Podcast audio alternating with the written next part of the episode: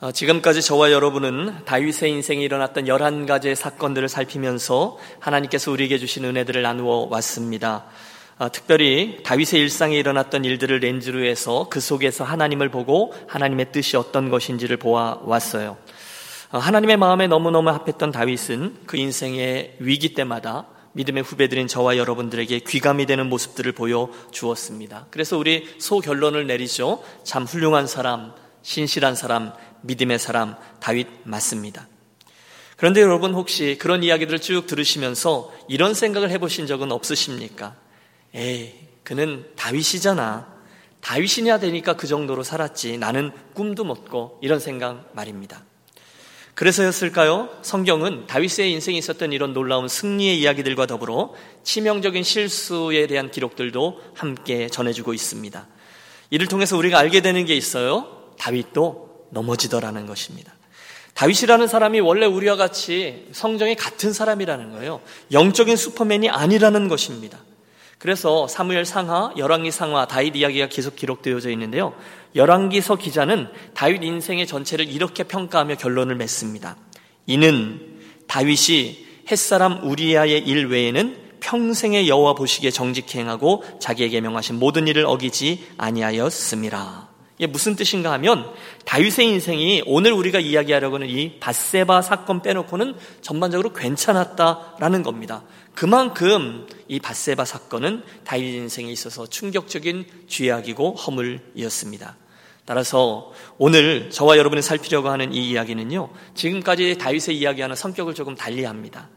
지금까지 우리가 보았던 다윗의 다른 이야기들은 좋은 의미에서 하나님을 보는 렌즈였어요. 하지만 오늘 우리가 보려고 하는 다윗과 바세바 이야기라는 렌즈는 좀 나쁜 의미에서의 렌즈입니다. 자, 3천년 전 다윗과 바세바에게 일어났던 그 사건이 오늘 우리들에게 우리들의 믿음의 길에 대해서 우리 하나님에 대해서 무엇을 가르쳐 주고 있습니까? 오늘 우리가 12장을 택했는데 사실 이 이야기의 배경은 11장에서부터 시작됩니다. 11장 1절부터의 말씀은 이렇게 시작돼요. 그 해가 돌아와 왕들이 출전할 때가 되매 다윗이 요압과 그에게 있는 그의 부하들과 온 이스라엘 군대를 보내니 그들이 암몬 자손을 멸하고 랍바를 에워쌌고 다윗은 예루살렘에 그대로 있더라. 저녁 때에 다윗이 그의 침상에서 일어나 왕궁 옥상에서 거닐다가 그곳에서 보니 한 여인이 목욕을 하는데 심히 아름다워 보이는지라. 예, 그 옆에 있는 나라 암몬 땅에 다윗의 군대가 전쟁을 위해서 출정한 것입니다. 그러나 다윗은 예루살렘에 남아 있습니다. 왕이 된 후에 저가 많이 변했습니다. 그는 보통 사람을 귀하게 여길 줄 알았고 맨 앞에서 무리에 앞장서서 본을 보이던 사람인데 지금 자기의 부하들을 피 흘리는 전쟁터로 보내면서 자기는 예루살렘에 남은 것입니다. 뭔가 심상치 않은 일이 하나 일어날 것 같습니다. 그 예상이 맞았어요. 그러던 날의 어느 오후, 여러분 오늘 본문을 보면 저녁이라고 했는데 저의 게으름이 보이시는지요? 늘어지게 낮잠을 한 잠 자고 늦게 일어난 다윗은 궁전에 올라가 옥상을 어슬렁대다가 우연히 저쪽에 목욕하는 여인 하나를 발견합니다. 여러분 다윗 성이 그렇게 크지 않아요. 그러니까 저쪽에 있는 여인 하나를 발견한 거죠. 너무도 아름다웠어요. 그녀를 데려오게 해요. 그녀가 남편이 있는 여인이라는 걸 알게 됐으면 돌려보냈어야 되는데 그러지 않고 끝까지 잠자리를 같이 했고 또 그녀를 돌려보냅니다. 그녀가 누구이죠? 우리아의 아내 이름은 바세바입니다. 더 슬픈 것은 지금 그가 그 일을 범하는 순간에 그녀의 남편인 우리아가 어디가 있어요? 예, 다윗이 보낸 전쟁터에 가 있었습니다. 말이 되지 않는 거죠. 그리고 일은 그렇게 끝나는 듯 했습니다. 하지만 그렇지 않아요. 하나님에 의해서 이 일은 만천하에 드러납니다. 부주의에서 시작된 다윗의 이 죄는 꼬리에 꼬리를 물고 그를 깊은 어둠의 나락으로 내 동댕이 치죠. 한 달쯤 지났을 때 바세바에게서 전갈 하나가 옵니다. 아이를 가졌다는 것입니다. 문제가 점점 커지는 거죠. 바세바 이 일로 인해서 조금 더 뻔뻔해진 다윗이 그래? 뭐 이렇게 대수롭지 않다는 듯이 우리아를 전쟁터에서 불러내어서 한 달간의 특별 휴가를 통해서 이 문제를 해결하려고 합니다. 우리아는 좋다고 집에 갈 거고 그러면 장차 태어날 아이는 당연히 그의 아이로 여겨질 것이다 생각한 것입니다. 하지만 여러분 그가 우리아를 잘못 봤죠. 충성스러운 신하였던 그 군인 그래서 동료들이 지금 전쟁에서 생명을 걸고 싸우고 있는데 나 혼자 아내에게 돌아가 쉰다는 것이 허락되지 않자 궁전의 문간에서 잠자는 것을 택합니다. 조급해진 다윗 더 악한 음모를 꾸미죠. 지휘관 요압 장군에게 편지 한 장을 써서 그 우리아의 손에 들려 보내는데 편지의 내용은 우리가 잘 알다시피 충성스러운 우리아를 전사할 것이 거의 확실한 가장 심한 전쟁터의 앞자리에 배치하라는 것입니다. 요압이 그의 명을 따르고 다윗의 의도대로 우리아는 전사합니다. 애도의 기간이 끝나자 다윗은 별일 아니었다는 듯이 과부가 된 바세바를 데려와 자기의 아내를 삼습니다. 여러분 사무엘서 기자는요 이 모든 악한 일들이 진행되는 동안에 아무런 감정의 동요 없이 어, 그 사실들만을 담담히 기술에 내려갑니다. 그 과정을 통해 드러나는 것은 이겁니다. 바로 지금 다윗이 이 악한 일들을 저지른 장본인이라는. 그가 문제예요. 여러분 지금 이 악한 일이요 히틀러나 스탈린처럼 아주 악한 사람들의 이야기가 아니에요. 대신에 이 이야기는 지금까지 그의 인생을 통해서 하나님을 잘 보여주었던 Man of God, Man of Integrity였던 다윗의 이야기입니다. 지금 태연이 남의 아내, 남편이 있는 것을 알면서도 그 아내를 빼앗아 백주의 간음죄를 제지르고 자기에게 충성을 다하던 신하를 교살하고 아무 일도 없었다는 듯이 그의 아내를 빼앗아 자기 아내를 삼은 사람이 누구라고요? 다윗입니다. 하나님의 사람 다윗입니다. 어떻게 이럴 수 있습니까? 여러분 지금 저가 내 마음에 합한 자라 하나님께 100점짜리 점수를 받던 그 다윗 맞습니까? 지금 저가 하나님을 너무너무 사랑해서 시편의 그 주옥 같은 아름다운 찬양과 함께 하나님을 부르던 그런 다윗 맞습니까? 그가 지금 그 사울에게 기름 부으신 하나님의 거룩하신 뜻을 보면서 그 때문에 그를 끝까지 선대했던 아름다운 사람 다윗 맞습니까? 맞아요. 그렇다면 도대체 이게 어떻게 된 걸까요? 어쩌다가 이런 일이 일어났습니까? 목자는 뭐 그의 영적인 긴장감이 완화됐을 거다라고 말합니다. 사탄이 틈탔다라고 말합니다. 육신의 정욕, 안목의 정욕, 이생의 정욕 때문에 나시기 넘어졌다라고 설명합니다. 맞아요. 그래서 우리는 이 다윗 이야기를 타산지석으로 삼아서 우리 눈과 귀와 손발에 파수꾼을 세워 경성하며 살아야 되는 것이 맞아요. 다윗이 넘어졌다면 우리는 더할 나위가 없죠. 그게 다윗과 바세바 이야기를 대하면서 우리가 흔하게 붙드는 영적인 교훈 맞습니다. 그런데 여러분 오늘 제가 여러분과 함께 주목하려고 하는 것은 그 이야기가 아니라 그 다음에 진행되는 이야기입니다. 그 죄, 넘어짐, 추악함. 여러분 이것은 맞습니다. 이건 결단코 소리 다를 이야기가 아니에요. 하지만 그 다음에 어떤 일들이 일어나고 그 일들이 오늘 나에게 어떤 의미로 다가오는가가 오늘 이 설교의 주된 관심이 되겠습니다. 사랑하는 여러분, 저는 오늘 가장 먼저 이 다윗과 바세바의 이야기가 실은 그날 이후에 오늘날까지 사람들이 사는 곳이라면 저와 여러분에게도 수없이 반복되고 있다는 것을 기억하기 원합니다. 여러분, 죄 짓는 일은 다 비슷합니다. 모든 죄는 그 저변에 가보면 교만이 있고요. 자기가 좌우하려고 하는, 자기가 이렇게 저렇게 하려고 하는 이기심이 깔려 있습니다. 내 인생이니 내 맘대로 하고 싶은 대로 하는 겁니다. 다른 사람의 인생까지도 내가 하고 싶은 대로 합니다. 내가 소유하려고 하고 내가 조종하려고 합니다. 이게 우리들의 죄악이요. 또 그 공통점 맞습니다. 그런데 이게 습관이 되면 사람뿐이 아니라 여러분 성전에 나온 두 사람 이야기 기억하세요? 하나님까지도 내가 좌지우지하고 싶어 합니다. 정욕, 탐욕, 교만, 만용, 살인 이런 모든 이야기들이 오늘 이 다윗과 바세바 이야기에 딱 담겨 있어요. 제 이야기 포인트는 이겁니다.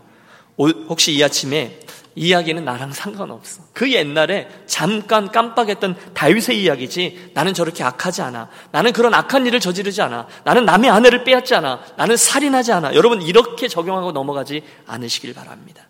왜냐하면 나는 그렇지 않아. 의인을 위한 복음은 없기 때문입니다. 오직 죄인을 위한 복음만이 있음을 기억하시기를 권합니다. 오늘 저와 여러분은 우리 함께 그날 다윗의 자리에 가서 우리의 현재에 있었던 속사람을 한번 점검하시고요. 그 죄의 자리에 그럼에도 불구하고 임했던 하나님의 은혜와 사랑을 발견함으로 또 한번 새롭게 회복되고 죄 문제를 잘 다루고 새 출발하는 저와 여러분이 되시기를 축원합니다. 자, 이야기 속에 들어가 봅니다. 가장 중요한 역할을 했던 선자가 하나 있어요. 누구죠? 나단입니다. 그왜 지지난 시간에 하나님의 성전을 지어드리고 싶습니다 했을 때 의논했던 동역자 나단 선지자가 오늘도 다윗과 하나님 사이에 서서 커뮤니케이션을 해 줍니다. 오늘의 본문 12장은 아까 말씀드린 그 11장의 사건 이후 1년 동안 다윗의 회개를 기다리셨던 하나님의 어떤 액션 하나에서 시작됩니다. 이유가 있죠. 그 죄인, 뭔가 심상치 않은 가운데 죄를 덮고 아무 일도 없었던 것이냐 살아가고 있던 그에게 당신의 사랑으로 그를 포기하지 않고 추적하셨던 하나님이 다가가십니다. 오늘 1절을 보시겠어요? 여호와께서 나단을 다윗에게 보내시니 그가 다윗에게 가서 그에게 이르되 한 성읍에 두 사람이 있는데 한 사람은 부하고 한 사람은 가난하니 예, 옛날 이야기를 전해주는 거예요. 흥미로운 것은요, 이 이야기를 듣는데 다윗이 전혀 눈치를 채고 있지 못하다는 거예요. 이런 거죠. 많은 양들을 가지고 있었던 부자가 있었습니다. 그는 손님을 위해서 식탁 위에 올린 양 한 마리를 찾았는데 자기 거 잡지 않고 대신 가난한 이웃이 딸처럼 키우던 유일하게 가지고 있던 마지막 양 한 마리를 빼앗아 그것으로 손님들을 대접합니다. 여러분 이 이야기 속에 쏙 빠져들고 있던 다윗이 노발대발하는 거죠. 5절과 6절을 보시겠어요? 다윗이 그 사람으로 말미암아 노하여 다윗 나단에게 이르되 여호와의 살아계심을 두고 맹세하노니 이 일을 행한 그 사람은 마땅히 죽을 자라 그가 불쌍히 여기지 아니하였고 이런 일을 행하였으니 그 양새끼를 네 배나 갚아 주어야 하리라 한지라. 여러분 다윗이 화가 난 거죠. 아니 어떻게 그런 나쁜 놈이 있을 수 있냐는 겁니다. 그는 한순간 의로운 재판관의 자리에 서서 그에게 사형을 선고합니다. 나단 선자님 도대체 어떤 놈입니까? 그런 놈은 반드시 죽여야 합니다. 바로 그 순간 여러분 나단은 잠시의 틈도 주지 않고 이렇게 외칩니다. 당신이 바로 그 사람이라 여러분 무시무시한 하나님의 책망이 7절부터 이어지고 있습니다. 이스라엘 하나님 여호와께서 이처럼 이르시기를 내가 너로 이스라엘의 왕을 삼기 위하여 내게 기름을 붓고 너를 사울의 손에서 구원하고 내 주인의 집을 내게 주고 내 주인의 처들을 내 품에 두고 이스라엘과 유다 족속을 내게 맡겼느니라. 만일 그것이 부족하였을 것 같으면 내가 내게 이것저것을 더 주었으리라. 하나님이 지금 불꽃 같은 눈으로 다윗의 인생 전체를 지켜보고 계셨다는 거예요. 꾸짖는 거죠. 어떻게 내 삶을 이끌었는지 보라는 거예요. 너 무명의 목동이었는데 내가 너에게 기름을 부어서 왕이 되게 했다. 내가 너를 그 사울 사울의 무시무시한 손들에게서 건져주었고 내게 필요한 것들을 다 채워주었다. 내가 그 여러 명의 부인들을 두었을 때도 아무 소리 하지 않았다. 이스라엘과 유다 전체를 너에게 맡겼다. 만일 너에게 다른 게 더 필요했다면 내가 넉넉히 더 주었을 것이다. 그런데 구절입니다. 어찌하여 내가 여호와의 말씀을 업신여기고 나보기에 악을, 악을 행하였느냐 내가 칼로 햇사람 우리아를 죽이되 암몬 자손의 칼로 죽이고 그 철을 빼앗아 내 철을 삼았도다 하나님의 책망 앞에 다윗이 도망하거나 변명할 수가 없었습니다 준엄한 심판의 메시지가 다윗으로 하여금 숨도 쉬지 못하게 한 거예요 여러분 이 상황이 이해가 되시죠? 당신이 바로 그 사람이라 여러분 그 순간 일격을 당한 다윗의 얼굴을 한번 바라보십시오 아니 누가 감히 이스라엘 경내에서 자기에게 그런 말을 할 수 있어요? 자기가 왕이잖아요. 아무도 자기에게 손가락질할 수 없어요. 어떻게 그렇게 나에게 무례하게 막말을 합니까? 예, 그런 사람이 있었습니다. 하나님의 사람 나단이었다는 거죠. 그런데 여러분 아세요? 바로 이 놀라운 일로 인해서 다윗이 다시금 하나님 앞에 회개하고 돌이키고 회복될 수 있었다는 거예요. 자, 숨가쁘게 달려왔는데 여기서 잠깐 멈춰 서 보시죠. 그리고 우리들 이야기를 해보면 좋겠습니다. 자, 이 본문의 이야기를 갖고 씨름할 때 오늘 저와 여러분이 분명히 인정해야 되는 게 하나 있습니다. 그것은 이 세상 사람들은 어느 누구도 저와 여러분을 바라보고 저와 여러분의 얼굴을 향해서 감히 그런 말을 할 수 없지만 오직 하나님 그분은 그리고 때때로 이 앞에서는 그 앞에 있는 설교자는 저와 여러분을 향해서 바로 당신이 그 사람이라라고 소리를 지를 수 있도록 여러분이 허락을 해 주셔야 된다는 것입니다. 왜요? 바로 거기에만 저와 여러분에게 하나님께서 들려주시고자 하시는 말씀의 메시지가 제대로 전달될 수가 있기 때문이죠. 여러분, 이 아침에 저와 여러분이 꼭 듣고 매주마다 꼭 듣고 기억해야 될 말씀이 있어요. 그것은 바로 당신이 바로 그 사람이라 라는 얘기예요. 당신이 바로 그 죄인이요. 바로 당신이 저 십자가에 달려야 될 그 사람이요. 당신이 바로 그 가난한 자의 양을 빼앗은 부자요. 당신이 오늘날의 강도요. 당신이 바로 그 십자가의 은혜가 필요한 죄인이요의 메시지입니다. 여러분, 기억하십시오. 복음은 다른 누군가에 대한 말씀이 아니에요. 당신, 바로 나, 저와 여러분을 위한 말씀이죠. 저와 여러분의 인생에 있어서 가장 중요한 메시지요. 바로 내게 들려야 될 그 메시지입니다. 뭐가요? 복음이요. 비단 복음뿐이겠습니까만, 여러분, 성경에 나오는 모든 메시지들은 하나같이 나에게 주시는 말씀인 줄로 믿습니다. 여러분. 여러분 뭘 아멘 했는지 잘 들으세요. 다시. 성경에 나오는 모든 메시지는 이 복음을 포함해서 바로 나를 위한 메시지인 줄로 믿습니다. 종종 이 말씀들을 다른 누군가가 들어야 되는 메시지라고 치부하는 경향이 있어요. 여러분 저에게 딜레마가 하나 있습니다. 저는요 매 주일마다 이곳에 서서 하나님의 말씀을 전합니다. 때로는 잔잔하게 또 때로는 목이 터져라 외치기도 하고요. 여러분을 향해서 웃기도 하고 또 울기도 하면서 하나님의 말씀을 전합니다. 열심히 해요. 여러분 제 방에 가보면요. 책장 두 개가 꽉 설교 파일들로 차 있습니다. 저 설교 되게 많이 했어요. 그리고요. 지금도 되게 많이 합니다. 앞으로도 평생 할 거예요. 설교를 되게 빵빵하고 아주 배도 부르고 막 그렇습니다. 그런데 그걸 쳐다볼 때 가끔은 이런 고민이 있습니다. 이게 꼭 풀리지 않는 숙제 같은 느낌 같은 거죠. 혹시 이게 승산이 없는 싸움은 아닐까라는 의심이 들 때가 있습니다. 언제인지 아세요? 많은 분들이 그 많은 하나님 나라의 메시지를 그러려니 하고 들으실 때입니다. 지금 이 말씀이 바로 그분이 들어야 되는 말씀인데, 바로 당신에게 주고자 하시는 하나님의 말씀인데, 그 말씀을 마치 자기와는 아무 상관이 없다는 듯이 그냥 불특정 다수, 사랑하는 유년 가족 여러분들에게 주는 말씀으로 듣고 넘어가는 분들이 많이 계세요. 여러분은 어떠십니까? 그때 제 안에 갈등이 있어요. 안타까움이 있습니다. 아, 오늘도 아, 주일에 좋은 말씀 하나 들었네. 암, 그리스도인은 그렇게 살아야지. 내가 이 말씀대로 살면 내가 좀 더 나은 그리스도인이 될 거야. 정도로 이야기를 듣고 떠나는 분들을 말하는 거예요.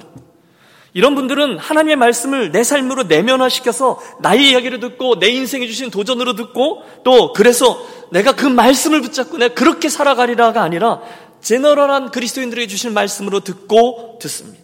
기술이 굉장히 좋아요. 나에게 주시는 말씀을 하나님이 의도하셨는데 나는 일정 거리를 유지하는 거죠. 하나님 딱 거기까지만. 여러분 바로 여기에 하나님의 말씀이 저와 여러분의 삶을 뒤집거나 놀라운 변화를 가져오는 능력이 나타나지 않는 정확한 이유가 자리합니다.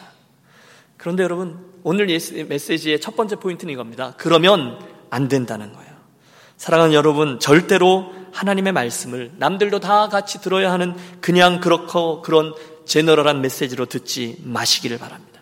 대신에 오늘 오늘 주어지는 하나님의 말씀을 여러분 구체적인 삶의 장으로 가지고 가서 들으시기를 주의 이름으로 부탁합니다. 그렇지 않으면 여러분 이 앞에서 이 김 목사가 10년, 20년, 30년 제가 아무리 울고 웃고 소리를 지르고 설득하고 그래도 여러분 그게 도대체 텔레비전에 나오는 토크쇼에 나오는 사람들의 좋은 이야기하고 다를 게 뭐가 있습니까? 아, 그렇지. 어, 우리 김 목사님 설교 잘한다. 속이 다 시원하다. 우리 교회 사람들 그 얘기 잘 듣고 생각들 좀 해봐야 돼. 물론 여러분 시간이 지나면서 저와 여러분들은 하나님 나라에 대한 말씀의 지식들이 느는 것을 경험할 겁니다. 어떤 분들은 이 얘기하면 아 그 얘기 좀 더 종교적으로 변화될 수 있을 겁니다. 그러나 그 말씀을 내 개인적인 삶으로 가지고 와서 부딪히고 내면화하지 않는다면 저와 여러분의 삶은 제가 장담합니다. 아무런 변화도 일어나지 않을 것입니다. 다행인 것은 그날 다윗이 그러지 않았다는 거죠. 여러분 이 도전을 마음에 담고 그 궁전으로 다시 가보시죠. 다윗은 그 어간에도 분명히 여러 명의 제사장들이 정기적으로 집행하는 제사에 참여했을 겁니다. 예배죠. 아침마다 그 신하들을 모아놓고 국사를 의논했을 겁니다. 국정을 운영하는데 별 무리가 없습니다. 아무도 그에게 무슨 일이 일어나는지 거의 신경 쓰지 않아요. 한두 사람밖에 몰랐을 겁니다. 아무도 뭐라 그러지 않습니다. 어쩌면 그는 매일 대서특필되는 예루살렘 헤럴드의 맨 앞에 장식되어지는 멋들어진 왕으로 보였을 거예요. 다 괜찮았어요. 그의 삶에 아무 문제가 없었어요. 단 한 가지만 빼놓고는요. 어디입니까? 어디일까요? 그의 영혼 깊은 곳입니다. 그는요, 뭔가를 알았어요. 지금 하나님과 그와의 관계에 무시무시한 일이 일어나는 것을 그가 알았습니다. 왜냐하면 그 범죄를 저질렀을 때 하나님은 그에게서 찬송의 영을 거두어 가버리셨어요. 평생도록 저와 동행하셨던 친구 하나님이 여호와는 나의 목자신 내게 부족함이 없으리로다 여호와 나의 주여 주의 이름이 어찌 이리 온 땅에 아름다운지요 날마다 찬송했던 그 교제하던 그 친밀하던 하나님이 사라지셨어요 그에게 침묵하셨어요 그에게서 얼굴을 돌리셨어요 얼마 동안 1년 동안 말입니다. 다윗의 인생에 어마어마한 비극이 일어난 거예요. 여러분 아내하고 좀 껄끄러운데도 아내가 아무 소리 안 하면 여러분 불안하시죠? 굉장히 힘드시죠? 무슨 일이 일어나고 있는지 이미 심판을 받으신 거잖아요. 예? 하나님께서 그런 저와 여러분에게 그 다윗에게 1년 동안 얼굴을 돌리셨습니다. 그가 짓눌렸습니다. 그의 영혼이 신음했습니다. 아마 그 1년 동안 다윗은 별걸 다 했을 겁니다. 정성스럽게 예배도 드려보았을 겁니다. 하나님께 좋은 황소를 가지고 제사를 지냈을지도 모릅니다. 그러나 하나님은 그를 그냥 놔두십니다. 그가 절망하기 시작합니다. 이게 끝인가? 하나님이 나를 버리셨는가? 내가 하나님의 성군 다윗인데 내 인생을 이렇게 맞춰지고 말 것인가? 여러분, 그런 경험 안 해보셨어요? 직분과 상관없어요. 예수 얼마 믿었는지 상관없어요. 지난주에 추수감사주를 헌금 내가 얼마 올려드렸는지 아무 상관이 없어요. 하나님이 내게서 고개를 돌린 거를 내 영혼이 알아요. 그 죄로 인해서. 놀라운 것은 하나님께서 그를 그냥 두지 않으셨다는 거예요. 그 하나님의 말씀이 그의 삶 한가운데로 뚫고 들어와 뭔가를 이야기하려고 할 때 여러분 다윗이 그의 마음을 활짝 열었다는 게 중요합니다.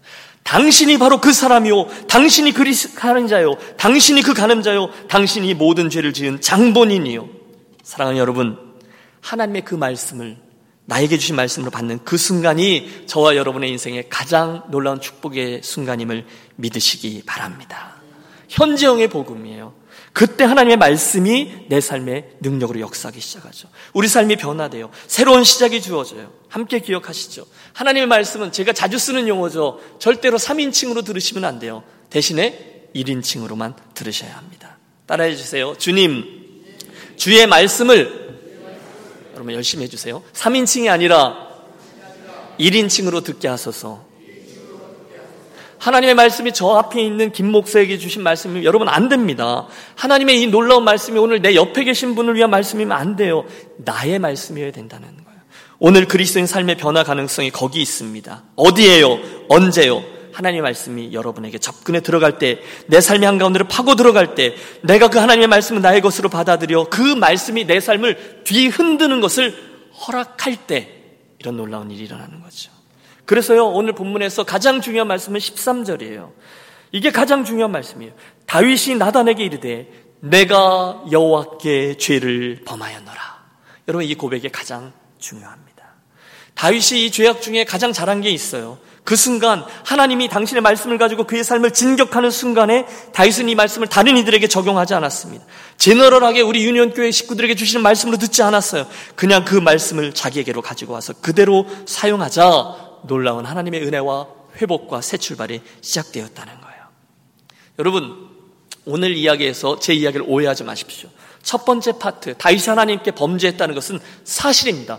여러분, 이것은 어마어마한 충격입니다. 끔찍한 죄악이에요. 여러분, 그것을 무시하자는 게 아니에요. 그런데 오늘 우리들의 얘기의 포인트는 바로 이거죠. 그 간음을 저지르고, 충신을 살해하고, 아내를 빼앗은 그 죄인이 어떻게 하나님으로부터 떨쳐져 나가고 하나님으로 인해 그 영혼이 파리해졌을 때 어떻게 다시금 하나님의 은혜를 입을 수 있었는가에 대한 이야기죠. 쉽지 않아요. 고통스럽습니다. 하지만 그 분명한 것은 그가 그날 회복될 수 있었다는 거예요. 할렐루야. 언제요? 그가 이 심각한 과정을 통과한 후에 하나님의 말씀을 자기 자신을 허락했을 때, 그 말씀이 자기의 과거와 행했던 일들을 비추도록 허락했을 때, 우리가 오늘 그것을 배우려고 하는 거죠. 모든 계급장을 다 뗀 다윗이 하나님 앞에 벌거벗은 채로 서서 죄인이 되어 복음이 필요한 죄인이 되어 하나님의 은혜를 구하게 되었습니다. 그러자 하나님 은혜의 역사가 다시금 시작됐다는 것이죠. 혹시 여러분 오늘 그리스도인으로서 내 삶에 어떤 위기를 느끼시는 분 아니 계십니까? 혹시 여러분 다윗처럼 이러저러한 죄의 영향력으로 인해서 뭐 쉽게 얘기해서 내 마음속에 지금 하나님 앞에 껄끄럽거나 부끄럽거나 감추고 싶은 하나님의 시선을 외면하고자 하는 이야기가 만들어질 만큼 어떤 죄가 내 자리에 자리하고 계신 분 있으십니까? 일주일 동안 반복하여 그 죄를 짓고서 이제는 그 죄 짓는 것이 너무도 당연해서 막 이제 양심의 화인을 맞은 거죠. 이 정도는 괜찮아. 다 그 정도는 하는데 뭐 또는 반대로 하나님을 쳐다보지도 못한 채 하나님이 나 같은 거에게 무슨 관심이 있겠어? 그냥 내가 이쪽 구석에서 예배당 이쪽 구석에서 이렇게 묻어나 가지 뭐라고 생각하는 분 있으십니까? 그래서 여러분 성경에 나오는 정말 신나게 능력 있게 다이나믹하게 하나님을 맛보면서 살아가는 삶을 한 번도 경험하지 못한 채 이 정도가 신앙생활의 전부일 거야라고 살아가시는 분은 아니 계십니까? 흔한 이야기죠. 더 큰 헌신이 있어요. 하나님이 내 인생을 바라보면서 이 친구가 자기에게 허락된 이 달란트와 은사를 가지고 이렇게 살았으면 좋겠어. 기대가 있는데도 하나님께서 나 같은 것에 무슨 관심이 있으시겠어? 이런 고백 한 번도 해보지 못해요. 하나님 은혜가 너무너무 넘쳐요. 한 번도 해보지 못한 채 믿음의 길을 가고 계신 분 있으십니까? 이 정도가 신앙생활의 전부야라고 생각하는 분요. 아니요. 사랑하는 여러분 그렇지 않습니다. 오늘 저와 여러분 인생을 향한 하나님의 열심, 그분의 욕심을 과소평가하지 않게 되시기를 바랍니다. 잊지 마세요. 하나님은요, 저 앞에 있는 김 목사에게 관심 없습니다. 오늘 하나님의 관심은 바로 여러분에게 있습니다. 좀 더 직접적으로 당신에게 하나님의 관심이 있어요. 그래서 하나님이 그 말씀을 치고 들어오는 거예요. 당신이 바로 그 죄인이요. 당신이 지금 이 말씀을 들어야 하는 사람이요. 여러분 이 아침에 나에게 도전하며 다가오는 그분의 음성을 나의 것으로 들으시는 복된 심령들이 되시기를 축복합니다. 다른 누군가가 아니에요. 오늘 이 다윗과 바세바의 메시지는 바로 내가 들어야 되는, 바로 그 음성을 내가 들어야 할 사람이라는 것입니다. 바로 그 순간에 여러분 놀랍게도 눈을 가늘게 뜨고 있던 그런 다윗의 얼굴이 조금씩 일그러지기 시작합니다. 눈을 아래로 향합니다. 고개를 숙입니다. 어느덧 그의 눈에 회개의 눈물이 흐르고 몸속 저 깊은 곳에서부터 꺽꺽대며 주 앞에 통회하는 마음으로 절규하며 그 앞에 엎드러지죠. 바로 당신이 그 사람이라. 어떻게 하지? 영혼의 신음을 토해내는 거죠. 그래서 결국은 엎어져서 한마디 하는 거죠. 내가 여호와께 죄를 범하였노라. 여러분 무슨 일이 일어났죠? 그가 하나님의 말씀을 자기에게 주신 1인칭화 되도록 허락하자 자기의 죄를 직시하게 되는 그리고 주님 앞에 인정합니다. 그리고 하나님의 은혜를 구합니다. 내가 여호와께 죄를 범하였습니다. 내가 그 죄인 맞습니다.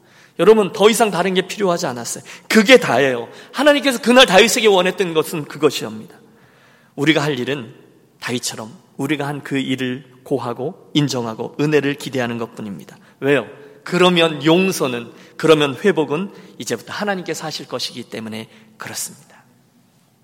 이야기가 맞춰져 가지만 저는 약간 이 이야기를 멀리서 바라보고 싶습니다. 여러분 오늘 이야기가 진행되는 동안에 사무엘하 11장 12장 동안 우리는 이 모든 일들이 막 흘러가는 일의 주도권을 다윗이 쥐고 있다고 생각하기가 쉽습니다.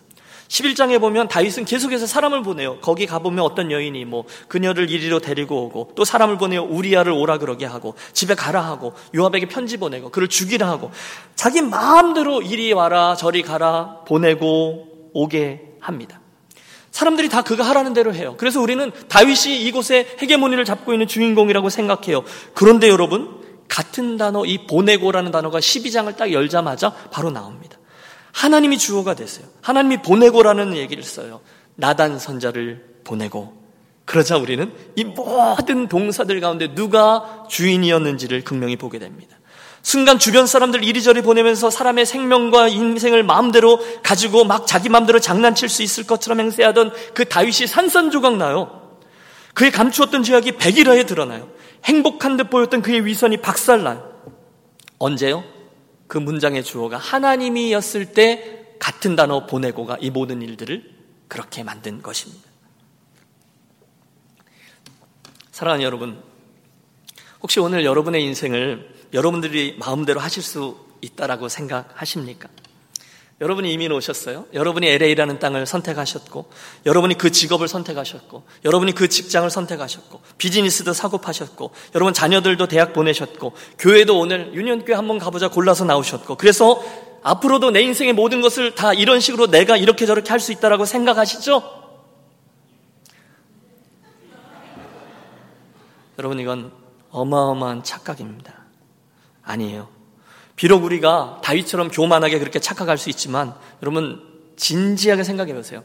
우리 인생의 가장 중요한 일, 신명기서의 말씀이죠. 생, 사, 화, 복 가운데 단 하나도 우리 마음대로 할 수 있는 것은 아무것도 없습니다.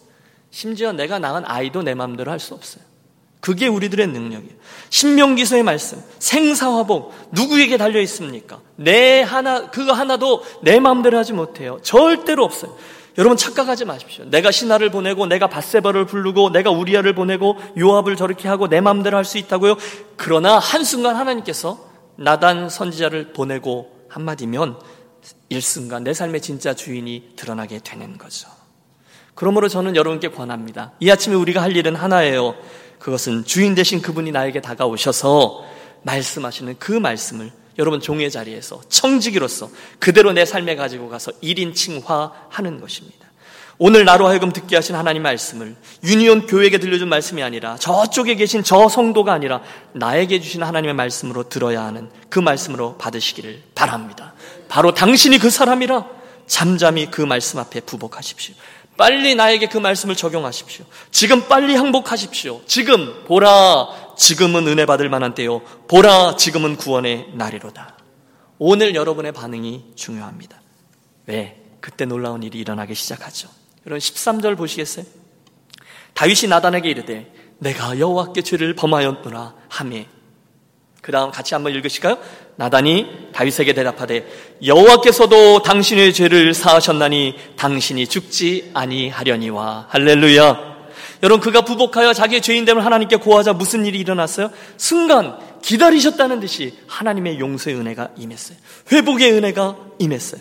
그 속에 하나님 앞에 내가 죄를 범하였습니다. 하나님의 말씀이 자기를 규정하고 비치게 하고 흔들게 하자 그가 하나님 앞에 용서를 구하고 하나님의 은혜가 임했어요. 여러분 이게 다윗의 죄에서 다윗의 회개가 너무 빨리 넘어왔다고 생각하시면 안 돼요. 1년이라는 기간 동안에 그는 숨기고 아무 일도 없었던 것처럼 하지만 그의 영혼이 녹아 들어가는 것만큼 하나님이 누르셨던 사건 다음에 일어나는 거예요. 그래서요, 다윗의 10편 51편이 이 상황에서 나온 거거든요. 아주 의미가 깊습니다. 10편 51편이에요. 다윗의 시 영장으로 한 노래. 다윗이 바세바와 동침한 후 선지자 나단이 저에게 온 때에 여러분 이해가 되시죠? 이 상황 속에서 다윗이 지은 시편입니다. 다윗이 이렇게 부르짖어요. 하나님이여 주의 인자를 쫓아 나를 극률을 여기시며 주의 많은 자비를 쫓아 내 죄과를 도말하소서 나의 죄악을 맑게 씻기시며 나의 죄를 깨끗하게 제하소서 내가 죄악 중에 출생하였으며 모친이 죄 중에 나를 잉태하였나이다 여러분 다윗이 계속해서 자기의 죄인됨을 하나님께 간구하며 처절히 절규합니다. 우슬초로 나를 정결하게 하소서 내가 정하리이다. 나를 씻기소서 내가 눈보다 희리이다. 여러분 죄 중에 벌벌 떨고 있던 그가 11절에서 이렇게 고민합니다. 나를 주 앞에서 쫓아내지 마시며 주의 성신을 내게서 거두지 마옵소서. 왜요? 그는 그게 뭔지를 알았어요. 주의 성령이 그와 같이 하지 않는다는 것을 1년간이나 경험했거든요. 회개하고 주 앞에 엎드려요. 주의 구원의 즐거움을 내게 회복시켜 주시고 그때에 주께서 의로운 제사와 번제와 온전한 번제를 기뻐하시리니 저희가 스스로 주의 단에 드리리이다. 16절 그가 깨달은 바 주는 제사를 즐겨 아니하시나니 여러분 다윗이 다 고백하는 거예요. 그 1년 동안 저가 밤에 잠도 못 잤을 거예요. 제사 지내러 좋은 황소를 가지고 가서 하나님께 제사를 드리지만 하나님이 그 제사를 연락하셨다라는 느낌이 저에게 한 번도 자리하지 않습니다. 여러분 바세바의 문제, 죄의 문제, 하나님의 용서와 감격과 기쁨을 맛보지 못한 채 하나님의 재단에 나와서 제사에 받자 아무런 의미가 없었다라는 거예요. 그의 결론은 이겁니다. 하나님이 나에게 찾으시는 것은 제사가 아니라 상한 심령이었구나. 그게 10편 51편이에요. 여러분, 우리들은 어떻습니까? 오늘 우리가 교회 나오고 예배드리고 봉사하고 찬양하고 기도하고 다 중요하고 아름다운 일이지만 우리 인생에 있어서 매 주일마다 잊지 마셔야 될 것은 내 인생의 가장 근원적인 문제, 죄인 된 자가 어떻게 하나님의 용납과 용서를 받고 회개하고 하나님으로부터 구원의 은혜를 그분과의 관계를 유지하면서 살아가는가입니다. 이것에 대한 분명한 해결점이 없이 우리가 아무리 심상하다, 평안하다, 예배한다, 아무리 외쳐보셔도 우리는 다윗처럼 그 마음의 평안을 누리지 못할 것입니다. 오늘 다윗과 바세바 이야기를 통해서 오늘 여러분은 우리 하나님에 대해서 무엇을 배우셨습니까? 저는 도전하고 싶습니다. 오늘 혹시 여러분의 마음과 영혼 깊은 곳에 아직 하나님과 해결하지 못한 죄된 부분이 있으십니까? 혹시 여러분은 봉사하시지만, 혹시 저와 여러분은 예배하시지만, 당신의 그 마음속 깊은 곳에 기쁨이 없는 분 있으십니까? 아무도 말해주지 않지만 눈치로 아는 거죠. 하나님은 나의 이 부분을 기뻐하시지 않으셔. 라고 생각하십니까? 그때 당신이 그 사람이라 나단 선자의 지적을 나의 것으로 느끼시는 저와 여러분이 되시기를 축복합니다. 그리고 아버지 앞에 나아가는 거예요. 내가 여호와께 죄를 범하였도다. 자복하십시오. 그때서야 우리는 아버지의 용서와 아버지의 만지심과 회복의 은혜를 체험하게 될 것입니다. 여러분 죄인의 고백됨 없이 부활은 없습니다. 십자가 없이 영광은 없어요. 그 죄의 문제가 해결되지 않는 한 즐겁고 행복한 신앙생활이라는 것은 없습니다. 기억하십시오. 다윗은요, 죄를 짓고 그의 삶이 서서히 망가져가는 동안에도 그 죄를 철저히 은폐했습니다. 아무 일도 없는 사람인 것처럼 지냈습니다. 그는 계속 제사를 드렸습니다. 계속 일했습니다. 사람들을 만나 좋은 소리 했을 겁니다. 경건한 척은 혼자 다 했을 겁니다. 나라를 걱정하고요. 교회로 말하면 어, 재직회도 하고 직원회도 하고 어, 사무총회도 하고 무슨 모임이 있으면 열정적인 말을 하면서 주도적으로 대화를 이끌어 갔을 것입니다. 그러나 그래서요. 그래서 뭐가 어떻게 되었어요? 그의 영혼이 파리하게 되었습니다. 침상을 적시면서 신음했습니다. 뭔가가 잘못된 거예요. 하나님과의 교제가 끊겨졌거든요. 가장 사랑하는 여호와 하나님과 그와의 찬송의 끈이 끊겼습니다. 혹시 오늘 이 아침 우리들의 신앙생활이 그런 모습 속에 진행되고 있지는 않습니까? 그렇다면 여러분 결론입니다. 하나님이 정말로 원하시는 것은 제사가 아니라 상한 심령이라는 말씀을 붙잡고 우리 다 함께 이 아침 그분 은혜의 보좌 앞으로 또 한번 나아가지 않으시겠습니까? 다윗 이야기를 나의 이야기로 삼는 거죠. 그분께 또 한번 회개하고 하나님께 용서의 은혜를 구하지 않으시겠습니까? 주여 은혜를 주옵소서. 주여 은혜를 베풀어 주옵소서. 제가 이 본문에 나오는 다윗입니다. 제 안에 감추어진 죄악을 지적하는 하나님의 음성, 바로 당신이 그 사람이라를 저에게 주신 음성으로 듣습니다. 이 부분 아버지께 내어놓습니다. 아버지 저 문제 있습니다. 고백하시고 여러분 하나님 앞에 죄를 용서를 구하시죠.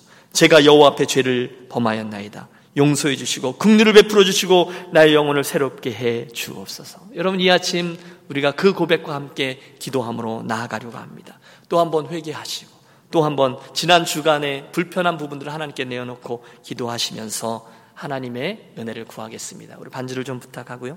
우리 같이 오늘 말씀을 들으면서 여러분 마음속에 걸림돌이나 부족함이나 부끄러움이나 아, 자리하고 있는 것들이 있다면 우리 주 앞에 회개하며 기도하고 주여 회복의 은혜를 내게 허락해 주옵소서 우리 함께 합심하여 기도하도록 하겠습니다. 하나님 아버지 감사합니다. 이 아침에 다윗에게 주셨던 그 말씀을 나에게 주시는 1인칭의 말씀으로 또다시 듣는 축복이 종에게 있게 하여 주시옵소서. 바로 당신이 그 사람이라라는 지적 앞에 하나님 우리가 부끄러움으로 주 앞에 거꾸러짐으로 제가 여호와께 죄를 범하였나이다 진정으로 고백하는 자 되게 하여 주옵소서. 그 때문에 주님으로 인하여 만져주고 주님으로 인하여 다루어주고 주님의 은혜 하나님께서 당신을 용서하셨습니다가 또 한 번 나의 이야기가 될 수 있도록 은혜를 더하여 주옵소서. 하나님의 말씀들이 주어질 때마다 우리를 향한 제너럴한 말씀과 저 옆에 있는 이들을 위한 말씀이 아니라 그 말씀이 내 삶을 휘집고 나의 삶을 비추고 나의 삶의 그 더러운 부분을 꺼내어내는데 동의하는 자 되게 하여 주시옵소서. 또 한 번 회개합니다. 하나님 부족한 종을 용서해 주시옵소서. 하나님. 하나님 오늘 죄 중에 여호와 앞에 엎드렸던 다윗의 모습에게서 죄인된 나의 모습, 여전한 죄인인 우리들의 모습을 발견합니다. 아버지 저에게, 아버지 우리 무리에게 하나님 저 십자가의 은혜와 죄 용서의 능력이 필요합니다.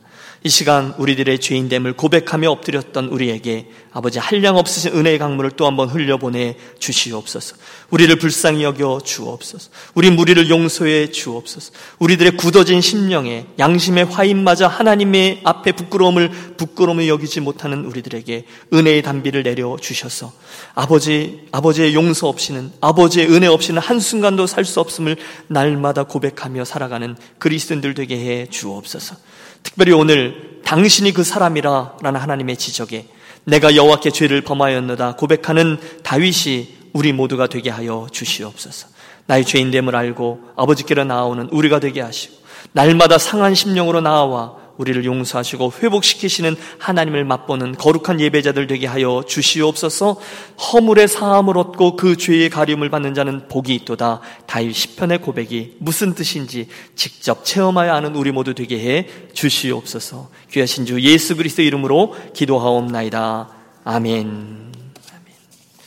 우리 함께 일어나셔서 오늘 말씀 생각하며 이 찬송 함께 결단하며 부르겠습니다.